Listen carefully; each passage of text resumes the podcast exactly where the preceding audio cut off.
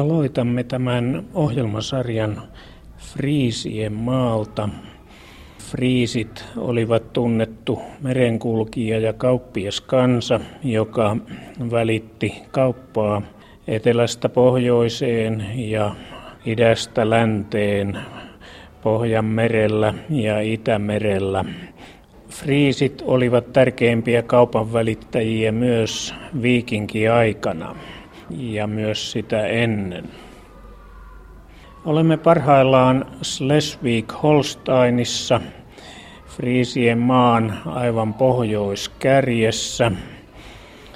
Olemme Husumin merenkulkumuseossa Atlannin rannalla. Tässä museossa on paljon eri-ikäisiä laivoja, sekä uudempia että vanhimpia. Tässä meidän oikealla puolella on kuva täällä rakennetusta Gokstadin laivan kopiosta Ormen Friskestä, joka tuossa purjehtii. Väkeä on laivassa ja kilpirivi pitkin laivan reunaa ja purje levällään. Lähdemme tutustumaan Pohjolan varhaishistoriaan ja tällöin täytyy kyllä aloittaa jo viikinkiaikaa kauempaa. Tarkastellaan ensin ruotsalaisia ja lähdetään liikkeelle aivan muinaisuuden hämärästä. Jos viikinkien juuria haluaa tonkia pitkälle, ehkä maanviljelyksen alku tarjoaa sellaisen ä, alkupisteen, josta tätä hommaa voi tehdä. Jo neoliittisella kivikaudella, tai niin kuin Skandinaviassa on tapana sanoa, maatalouskivikaudella, joskus neljätuhattakaksisataa vuotta ennen ajanlaskun alkua, Länsi-Götanmaan alueella tavataan jo tiivistä maatalousyhteiskuntaa, siis aikana tuhatviisisataa vuotta ennen pyramidien rakentamista. Falbygdenistä, Länsi-Götanmaan ytimestä, Buuroosin ja Skaran väliltä löytyy esimerkiksi enimmät Ruotsin megaliittihaudoista, jotka kertoo alueen eurooppalaisuudesta, mutta myöskin vauraudesta, ylitsekäyvästä vauraudesta. Kaiken kaikkiaan tunnetaan kaksisataayhdeksänkymmentä megaliittista käytävähautaa hyvin tiiviissä paketissa siinä Skaran myöhemmän keskiaikaisen keskuksen ympärillä. Se, sillä siis on hyvin pitkät juuret. Norjassa esimerkiksi on vain kaksi tai kolme tällaisia käytävähautoja.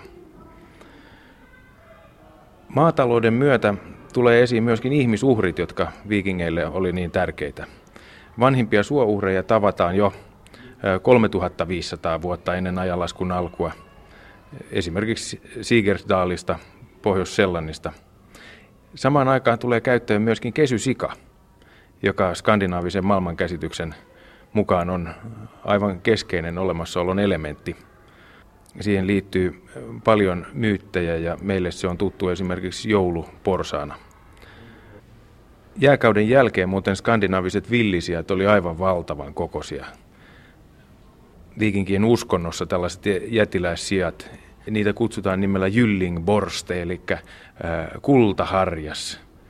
Ei siis suotta ole joulukinkku jäänyt ikuisiksi ajoiksi jouluruuaksi, kun tämä sika oli niin arvostettu. Niin, sana joulu on muinaisruotsia tai muinaista germaanikieltä. Se tulee jul-juhlasta ja on lainautunut kahtena eri aikatasona suomen kieleen muodoissa juhla ja joulu. Ne molemmat siis on vanhoja pakanallisia keskitalven juhlia.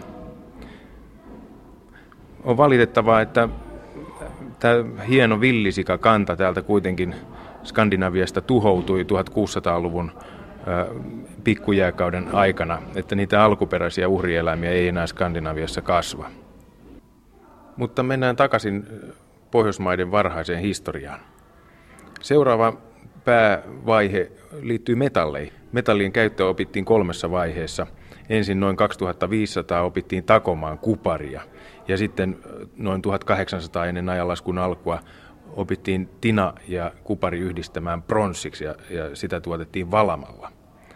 Eteläiseen Skandinaviaan syntyi tavaton vauraus tuolloin ja siitä on meille jäänyt dokumenteiksi suunnattoman kokoiset kumpuhaudat, jotka monin paikoin leimaa eteläisen Skandinavian maisemaa. Esimerkiksi Gotlannissa niitä tavataan usein.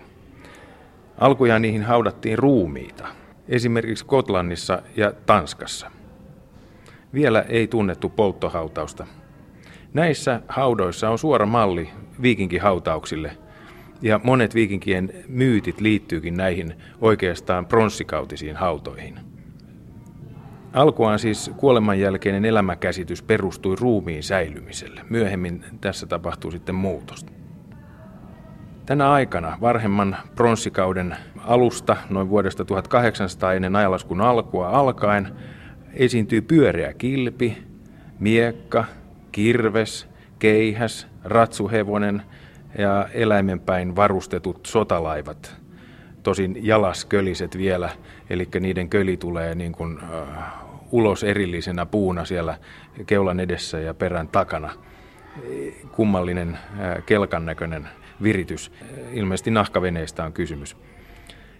Ja tunnetaanpa niistä kokonaisia laivastojakin kalliopiirroksissa kuvattuna.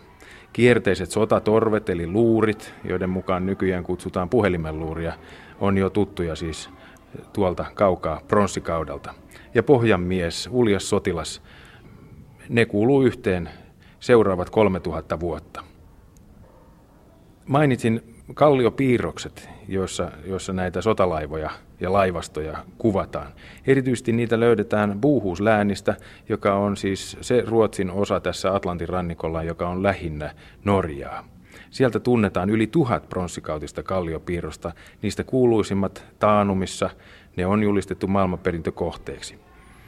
Ja siellä olevat kalliopiirroskentät kuvaa kaiken tämän pronssikaudelta peräisin olevan viikingeillekin tyypillisen fysionomian erittäin huolellisesti ja selkeästi. Tämän kolmetuhatta vuotta kestäneen yhtäjaksoisen kulttuurikehityksen viimeistä vaihetta, viimeistä kymmenesosaa vuodesta kahdeksansataa vuoteen tuhatviisikymmentä, nyt sitten jälkijättöisesti jälkeenpäin selittäen nimitetään viikinkiajaksi. Kuitenkin skandinaavisen toiminnan perusteet voidaan löytää siis jo tuhansia vuosia aikaisemmilta ajoilta, ainakin metalliajan alusta. Voipa esimerkiksi kuvitella, että jossain Länsi-Götanmaalla käytetään yhä maalaistalossa samaa taikinajuurta, jota kolmetuhatta vuotta sitten käytettiin. Suomessahan tilanne on toinen. Suomesta tavataan vanhimmat taikinajuuret jostain tuhatseitsemänsataaluvun alusta, eli pikkujääkauden pahimpien vuosien jälkeen ja siitä eteenpäin. Tämä on olennainen ero Suomen ja Skandinavian eteläosien kehityskulkujen välillä. Suomessa kehitys aina välillä katkeaa, täällä se taas on ollut jatkuvaa. Kuitenkin Skandinaviassakin maatalous oli verraten matalatehosta ja varastot oli vähäisiä. Epäedullisten ilmastovaiheiden kohdalla heimoja, heimojen ihmisten oli pakko lähteä jonnekin lämpimämpiin maihin. Ja tämä on ollut toistuva ilmiö kautta aikain. No siirrytään sitten Skandinaviasta tarkastelemaan sellaisia asioita, jotka kiinnostivat etelän maiden asukkaita. Ja silloin tulevat kuvaan mukaan luonnollisesti kauppatavarat ja etenkin sellaiset kauppatavarat, joita ei etelässä ollut. Tässä nyt heti tulee mieleen sellainen asia kuin meripihka. Pronssikautta tosiaan leimasivat laajat yhteydet siitä yksinkertaisesta syystä, että kupari ja tina, ajan avainraaka-aineet, tavallisesti löytyy hyvin kaukaa toisistaan. Esimerkiksi kupari Kyprokselta ja tina Englannista. Tästä kun aiheutui pitkän matkan purjehduksia, niin mukana tosiaan kuljetettiin pieniä arvotavaroita. Ja meripihka oli yksi näistä. tuhatviisisataaluvulta ennen ajalaskun alkua alkaen Baltian meripihka alkaa esiintyä Euroopassa. Sitä tavataan mykeneläisistä kuiluhaudoista alkaen aina Englannin Wessex-kulttuuriin saakka. Wessex on siis Englannin etelärannikkoa. Tämän Baltian meripihkan voi erottaa muista meripihkoista siitä, että siinä on tällaista meripihkahappoa kolmesta kahdeksaan prosenttia, eli paljon enemmän kuin esimerkiksi Espanjan tai Italian meripihkoissa, jossa sitä on vain nolla pilkku neljä prosenttia. Siebenbürgenin ja Romanian meripihkoissa sitä on vieläkin korkeampina pitoisuuksina kuin Baltian meripihkoissa. Näin pystytään siis identifioimaan meripihka pienestäkin meripihkakappaleesta, että mistä se on kotoisin. Ja takaisinpäin tänne Pohjolaan tuotiin myöskin tavaraa. Esimerkiksi Ruotsissa on ajoitettu vuodelle tuhatneljäsataayhdeksänkymmentäkuusi fantastisen hieno niin sanottu Björnlundan miekka, joka on peräisin Unkarista. Hieno loisto pronssimiekka, ja se on erityisen kauniisti kiilaviuhkoilla koristeltu. Varmaankin sekin oli meripihkalla maksettu. Vielä hiukan lisää meripihkasta. Sitä alettiin käyttää heti jääkauden jälkeen hauta-aarteina ympäri Itämeren rannikkoalueita. Mesoliittisella kivikaudella siitä tehtiin pikkupatsaita omaan käyttöön. Ei vielä laajempaa kauppaa ollut, vaan, vaan omaan käyttöön omia pikkupatsaita. Yhdessä tällaisessa aarteessa saattaa olla jopa kymmenen tuhatta meripihkahelmeä ja yksi aarre saattaa painaa kahdeksan pilkku viisi kiloa. Niiden on täytynyt olla tavattoman arvokkaita, kunhan ne vaan saataisiin täältä markkinoille. Onkin kuvauksia siitä, millä tavalla paikalliset asukkaat on aivan hölmistyneitä saadessaan suunnattomia korvauksia näistä pienistä värikkäistä kivistä. Täällähän niitä tulee merestä ilmatteiksi sen kun poimii, ja on varmaan ollut alussa vaikea tajuta niiden suunnatonta vaihtoarvoa, joka vertautuu ihan kultaan. Niin kuin olemme tässä Jyllannin niemimaan ihan eteläosassa, niin Jyllannin niemimaa oli juuri sellainen paikka, josta tuota kullanarvoista tavaraa oli saatavana. Kyllä, meripihkarannikko. Toinenhan on sitten tuolla Liettuan rannikolla, ja sieltä tätä keltaista kiveä vietiin Veikseliä ja Niestriä pitkin Mustalle merelle, Odessan seutuville ja siitä eteenpäin sitten Itäiselle Välimerelle. Täältä taas Friiseinmaalta kuljettiin Elbeä pitkin ensin Tonavalle ja sitten Brennersolaa Alppien yli Veronaan ja Veronasta Venetsian seudulle Adrian merelle. Eli tämmöiset kauppareitit, näitä kutsutaan meripihkateiksi. Myöhemmin Veikseliltä alettiin myöskin kulkea tänne Venetsian seudulle ja sinne kehittyi meripihkajalostusta sellaiseen kaupunkiin kuin Akvileja. Jos jätetään tämä tärkeä tuote meripihka, niin voitko Aaro Söderlund antiikin tutkijana osoittaa joitakin sellaisia muita seikkoja tai laajempia yhteyksiä, joissa Pohjola liittyy silloisen tunnetun maailman piirissä sattuneisiin tapahtumiin ja kohtaloihin? Noin tuhatkaksisataa ennen ajanlaskun alkua kerrotaan värikkäästi, kuinka Itäisen Välimeren pronssikausi päättyy ja sen mykeneläiset ja heettiläiset kuningaskunnat loppuu pohjoisten kansainvaellusten tuleen ja vereen. Egyptiläisen faarao Merneptahin, joka siis hallitsi vuoden tuhatkaksisataa ennen ajalaskua tienoilla. Hänen asiakirjoissaan mainitaan pohjoiset merikansat. Hän kertoo saaneensa heistä voittoja. Karnakin Ammonin temppelin seinillä hän ylvästelee merikansoista saamistaan voitoista, samoin kuin hänen hautatemppelissään niin sanotussa Israel-steelassa. Siis siinä samassa, missä sana Israel mainitaan ensi kertaa. Hieman myöhemmin mainitaan Ramses toisen Keski-Egyptin Abydoksesta löytyneessä reliefissä näitä merikansoja Kadeshin taistelussa. On, on kiintoisaa tarkastella hieman tarkemmin, että minkälainen kuvaus heistä annetaan. Nimittäin näillä pohjan miehillä on sarvikypärä, pyöreä kilpi, pronssimiekka, ja huotra miekalle ja sitten toisen käden paljastava asu. Nämä kaikki on sellaisia piirteitä, jotka tavataan myöhemmin, kun kuvataan skandinaavisia germaaneja.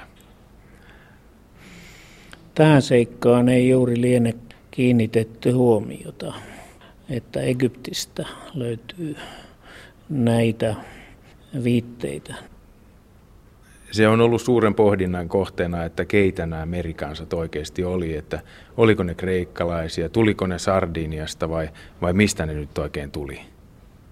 Näistä sarvikypäristä huomattakoon, että silloin kun tuhatkahdeksansataaluvun alussa tanskalainen C J Thomsen antoi ensimmäiset määritykset viikinkikaudesta, niin ei vielä radiohiiliajoituksia ja muita hienouksia ollut käytössä, ja hänellä meni pronssikautiset löydöt sekaisin viikinkiaikaisten löydösten kanssa, ja siihen aikaan ymmärrettiin, että tällaiset pronssikaudella käytetyt sarvikypärät olisi nimenomaan ollut viikingeillekin tunnusomaisia, mutta se ei pidä paikkaansa.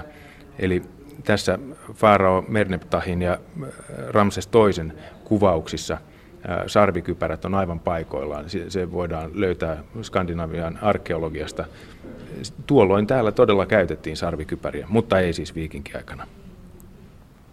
Jos katsotaan sitten kirjallisia esityksiä näistä merikansojen hyökkäyksistä, niin huomiota kiinnittää eräs heidän alaryhmänsä, jonka nimeksi annetaan Denen. Kun yhdistetään heidän nimensä ja heidän asunsa, niin ollaan aika lähellä tanskalaisia daaneja, jos heitä nyt tuohon aikaan edes oli olemassa. tuhatsatayhdeksänkymmentä suurin piirtein Ramses kolmannen kuolintemppelissä Medinet Habussa kerrotaan ulkoseinillä merikansoista seuraavaa. Tämä on suora lainaus. Saaret olivat rauhattomat, häirittyjä keskenään. Ne kaatoivat kaikki asukkaansa ulos. Mikään maa ei voinut seistä heidän edessään. He tuhosivat heidät ja järjestyivät leiriin keskelle amorilaisten maata. On hämmentävää löytää tällainen lausunto, joka on lähes yksi yhteen niiden munkkien kirjoitusten kanssa, joita kahdeksansataaluvulla laadittiin viikinkihyökkäyksien kohdealueella. Eikä mikään maa voinut heitä vastustaa. Lisäksi vielä sitten Harris-papyruksessa, jota British Museumissa säilytetään, on, on lisää kuvauksia näistä merikansoista. Onko sitten mitään arkeologista evidenssiä siitä, että pohjanmiehet olisi ollut tuolla itäisellä Välimerellä tuolloin tuhatkaksisataa paikkeilla, siis Trojan sodan aikoihin? Ja on hämmentävää huomata, että tosiaan löytyy jotain todisteaineistoa. Esimerkiksi Romanian apasta on löydetty varsin rikas aarre, joka koostuu skandinaavisista pronssikauden ajanjakso viitosen tyylisistä spiraali- ja aaltoviivakoristelluista pronssiesineistä ja aseista ja erityisesti miekkoja ja kirveitä siellä on. Onko nämä pohjanmiesten välineitä jäänyt sinne matkalla? Joku on uupunut matkalla Egyptiin vai onko tämä jo paluumatkalta sitten? Haluaisin vielä tarkastella sitä, että löytyykö Pohjolasta sitten egyptiläisiä piirteitä, joita, joita nämä mahdolliset pohjanmiehet sieltä olisivat tuoneet takaisinpäin. Ja jälleen on aivan ällistyttävää löytää täältä egyptiläisiä asioita. Otan esimerkin Hollannista, sen itäosista hiekkasilta kummuilta, Drentestä on löydetty pronssikautinen helmikaulakoru. Ja se sisältää tinaa Cornwallista, Englannista, meripihkaa Baltiasta, Liettuasta ja sitten keramiikka, ruukunpalasia Egyptistä. Siis evidentiaalisti jonkinlainen yhteys pohjoisten maiden ja pohjan miesten ja Egyptin välillä on ollut olemassa tuolloin pronssikauden loppuvaiheessa. No jos ajatellaan tätä näkökulmaa Skandinavian miesten matkoja tuonne Egyptiin saakka, oliko sillä sitten vaikutusta, jonkinlaista jatkuvuutta täällä pohjoisessa? Arkeologit on sanonut, että nuoremmalla pronssikaudella Skandinavia saa itävälimerellisen silauksen. Suurista kumpuhaudoista luovutaan, ruumishautauksesta luovutaan ja tilalle tulee polttohautaukset tuhkauurnassa tasamaalle, taikka sitten käytetään vanhoja hautakumpuja, mutta uusia ei enää tehdä. Sama tapahtuu Keski-Euroopassa Urnfelder-kulttuurin piirissä. Kysymyksessä on siis varsin merkittävä uskonnollinen muutos, jossa ihmisen ruumiin säilyminen ei enää olekaan keskeinen, vaan hänen henkensä säilyy kuoleman yli. Tämä on aika moderni ajatus ja se tapahtuu tässä. Se, mistä tällaisia ajatuksia tänne Pohjolaan olisi voinut tulla, saa mielenkiintoista lisävaloa vuonna kahdeksansataakahdeksankymmentäkolme Assyriassa kirjoitetusta steelasta. Varhain vuonna kahdeksansataakahdeksankymmentäkolme ennen ajanlaskun alkua Assyrian kuningas Assur-Nasirpalin kerrotaan lähettäneen miehensä meripihkamaahan, jossa meri huuhtoi meripihkaa rannalle kuin kuparia. Tämä steela, pystytetty kivi, johon on laitettu kirjoitusta, löytyy nykyisin British Museumista. Ja voidaanpa arvella, että olisiko tässä eräs viikinkien kuvakivien ja riimukivien alkumuoto. Tämä, että meri huuhtoo meripihkaa rannalle, on merkittävä tieto. Nimittäin kaikenlainen meri ei suinkaan huuhdo meripihkaa rannalle. Siihen tarvitaan korkea suolapitoisuus, että meripihka siinä kelluu. Ja täällä Jyllannin Atlantin puolisella rannalla on ihan tietyt paikat, jossa merivirta tuo riittävän suolasta vettä tähän ranta-alueelle, että meren pohjasta meripihka nousee, kelluu ja ajautuu rannalle. Ne on tästä vähän pohjoiseen ne alueet. Ja nyt näyttää siltä, että juuri siellä on käyty purjelaivoilla vuonna kahdeksansataakahdeksankymmentäkolme tienoilla ennen ajanlaskun alkua. Olemme puhuneet tähän saakka vasta pronssikaudesta ja nyt tullaan esiroomalaiseen rautakauteen, jolloin kelttiläiset kansat hallitsivat keskiosaa Euroopasta laajoja alueita.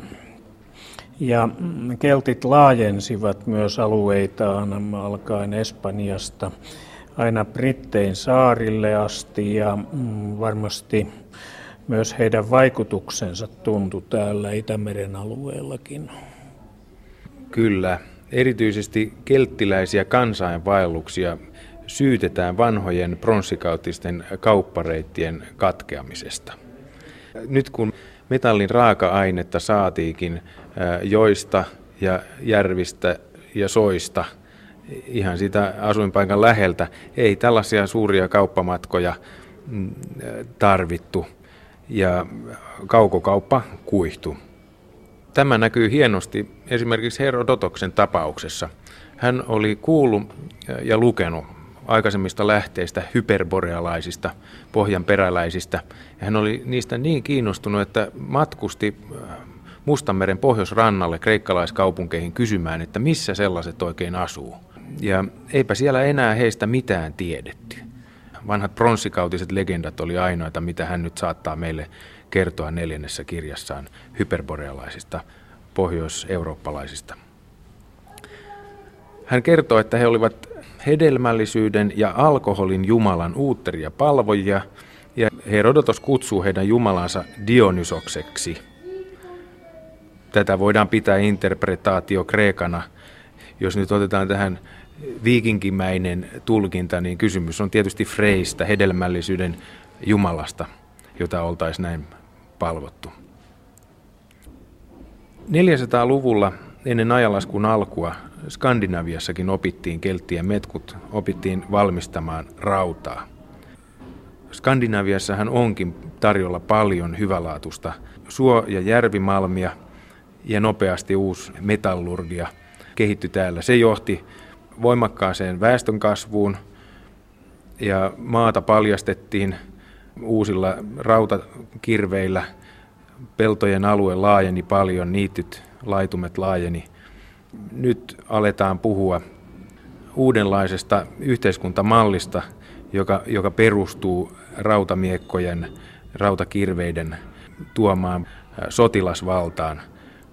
Pitkät rautamiekat periaatteessa samankaltaiset kuin mitä viikingit käytti, tulee nyt siis neljäsataa ennen ajalaskun alkua käyttöön. Näinä aikoina ei germaaneja ja kelttejä vielä pystytty kirjallisissa lähteissä erottamaan toisistaan. Tällä seikalla voi olla merkitystä, kun arvioidaan, mitä tapahtui vuonna kolmesataayhdeksänkymmentä, kun Brennuksen keltit oli Roomaa valtaamassa. Brennushan heitti tuliterän rautamiekkansa lunnasvaakaan ja huusi roomalaisille ve victis, kun ei ne oikein osannut hävitä kunniallisesti, eli ne yritti pihistellä lunnaiden määrässä. Siellä saattoi olla mukana myöskin germaaneja, viikinkien esi-isiä. Noista ajoista noin vuonna kolmesataa ennen ajanlaskun alkua on olemassa myös dokumenttia Pohjolan oloista. Sen on laatinut kreikkalainen merenkulkija Pytheas. Hän lähti purjehdukselleen Etelä-Ranskasta, Massiiliasta, nykyisestä Marseista. Ei tiedetä tietenkään aivan tarkkaan, miten pitkälle hän pääsi, mutta hän on kertonut näkemistään ja kokemistaan ihmeellisiä asioita. Hän pääsi näkemään sen seudun, missä aurinko menee levolle, kuten Pytheas sanoo, ja missä yö oli aivan lyhyt, paikoin kaksi, toisin paikoin kolme tuntia, niin että aurinko laskettuaan kohta taas nousi uudelleen, hän sanoo. Eli tämä valoisuus teki Pytheaan suuren vaikutuksen. Edelleen Pytheas kertoo Thulen maasta, joka oli Britanniasta pohjoiseen, lähellä jähmettynyttä merta. Ja siellä oli yö, jota kesti puoli vuotta. Hän kertoo myös marskimaista ja saarista, jonne meri toi rannoille juuri tuota kallisarvoista meripihkaa. Sekä hän kertoo myös suunnattoman laajasta saarimaasta, ehkä siis Brittein saarista. Pytheas selittää vuoksi- ja luode-ilmiön. Tähän hänelle olisi tarjoutunut erinomainen tilaisuus Bristolin lahdella, jossa tämä kuusta aiheutuva merenpinnan korkeuden vaihtelu lähestyy kymmentä metriä. Täällä Husumissakin oli järkyttävää todeta, kuinka dramaattinen on muutos nousu- ja laskuveden välillä. Kävimme tuossa kahvilla ja kun tulimme ulos kahvilasta, niin sataman laivat olikin pohjallaan makaamassa tuolla meren pohjassa, kuivalla meren pohjalla. Aivan kirjaimellisesti näin, todella. Täältä Tanskasta Pytheas nimeää kaksi kansanheimoa, Guiones ja Teutones, jotka keräili tätä meripihkaa Jyllandin hiekkarannolta. Se, että menikö Pytheas vielä eteenpäin Itämerelle, on ihan epäselvää. Veikselille saakka, missä siis on taas lisää meripihkaa, hän ei liene kuitenkaan päässyt. Saati sitten Saarenmaalle, minne Viron entinen presidentti Lennart Meri esittää hänen joutuneen teoksessaan Hopean valkea. Vaan kuka, kukapa sen tietää, Pythean alkuperäinen teksti on kadonnut ja siitä on jäljellä vain sitaatteja muiden antiikin auktorien teoksissa. No mennään ajassa eteenpäin Pytheasta. Vuonna kaksisataaseitsemänkymmentäyhdeksän keltit riehuivat Kreikassa, ryöstivät muun muassa Delfoin ja seuraavana vuonna kaksisataaseitsemänkymmentäkahdeksan he sitten tilauksesta ylitti Hellespontoksen Aasian puolelle. He menivät sinne töihin. Paikalliset ruhtinaat soti toisiaan vastaan ja heidän sotilaallisia kykyjään tarvittiin siellä. Sinne nykyiseen Turkkiin keltit tai gallit sitten perusti oman Galatan valtionsa. Ja sen pääkaupungiksi tuli nykyinen Ankara, silloinen Ankyra. Kerrotaan, että siellä olikin mukana Volkee Tektosakees, eli germaaniheimo Böömistä. Jälleen ollaan tilanteessa, jossa viikinkien esi-isien mukanaolo on mahdollista ainakin. Tällä voi olla merkitystä, kun tulkitaan Messeniuksen ja Snorrin hurjia tarinoita siitä, että Uudin olisi ollut vähäaasialainen sankari, sotasankari, jonka sitten Pompeius olisi karkottanut sieltä takaisin Pohjolaan. Kun mennään sataluvulle ennen ajalaskun alkua, niin voidaan ryhtyä puhumaan näistä ajoittain tapahtuvista valtavista tulvista täällä Hollannin ja, ja Tanskan ää, länsirannikoilla. Meillä on edessä merikortti tältä alueelta ja siinä näkyy hyvin se, että varsinainen rantaviiva onkin ollut paljon ulompana ää, aivan äskettäin. Täällä on myöskin ää, karttasarjoja, joissa näytetään, kuinka esimerkiksi tuhatkolmesataakuusikymmentäkaksi rantaviiva tässä Husumin kohdalla oli yli kymmenen kilometrin päässä täältä. Jos kehitys jatkuu tällä tavalla, niin kohtahan tämä koko Jyllannin niemimaa tästä louhiintuu pois tuon hurjan meren takia. Kerran meri hyökkäsi aivan erityisellä tavalla ja tuhosi ihmisiltä asuinalueet täällä Jyllannin niemimaalla. Tämä tapahtui satakymmenen luvulla ennen ajanlaskun alkua. Sitä kutsutaan Kimbrien tulvaksi. Silloin siis Hollannin ja Tanskan rantaviiva murtu ja meri valtasi laajoja asuttuja alueita. Ja siitä aiheutui Kimbrien ja Teutonien kansainvaellukset Italiaan, joista esimerkiksi Strabon kertoo. Vihdoin vuonna sata yksi Kimbrit ja Teutonit saatiin lopullisesti lyötyä. Tanskalaisten hyökkäys Italiaan oli muuten ollut niin kauhean traumaattinen, että keisari saattoi vielä viisikymmentäluvulla ennen ajalaskun alkua vedota tähän, kun hän valtasi Galliaa ja hyökkäili Reinin taakse ja Englantiin. Tässä oli kysymys hyvin perustellusta ennaltaehkäisevästä iskusta. Roomalaisethan yleensä sekä rakensivat teitä marssivia legioonia varten, että myös linnoittivat rajansa. He ikään kuin sotivat rakentamalla. Mitä täällä pohjoisen suunnalla oikein rakennettiin? Keesar ei vielä ollut linnoittanut Reinin vartta, mutta yhdeksäntoista ennen ajanlaskun alkua Augustus päätti aloittaa Agrippan hallitsijakumppaninsa kokoamiin paikkatietoihin perustuen suurin mittaisen operaation täällä Pohjolassa. Tavoitteena oli vallata Manner-Eurooppa Reiniltä aina Veikseliä myöten. Ja tähän liittyen aloitettiin viisivuotiset linnoitustyöt Reinin laaksossa. Reinin linja oli siis säilynyt neljäkymmentä vuotta ihan linnoittamattomana ja vasta nyt siis tässä hyökkäyksen valmisteluvaiheessa sen varret sai roomalaiset linnansa. Muun muassa Castellum Levefanumin Reinin suistossa. Siitähän kehittyi myöhemmin viikinkiajalla niin tärkeä ehkä tärkein satama Manner-Euroopassa, Dorestad. Vuonna yhdeksän ennen ajanlaskun alkua, neljän vuoden suurten sotaponnistusten jälkeen, Tiberiuksen veljen Druusuksen johtama Rooman armeija vihdoin ryhmitty puolustukseen Elben itärannalla Berliinin suunnalla. Oli edetty jopa neljäsataaviisikymmentä kilometriä Reiniltä kohti Veikseliä.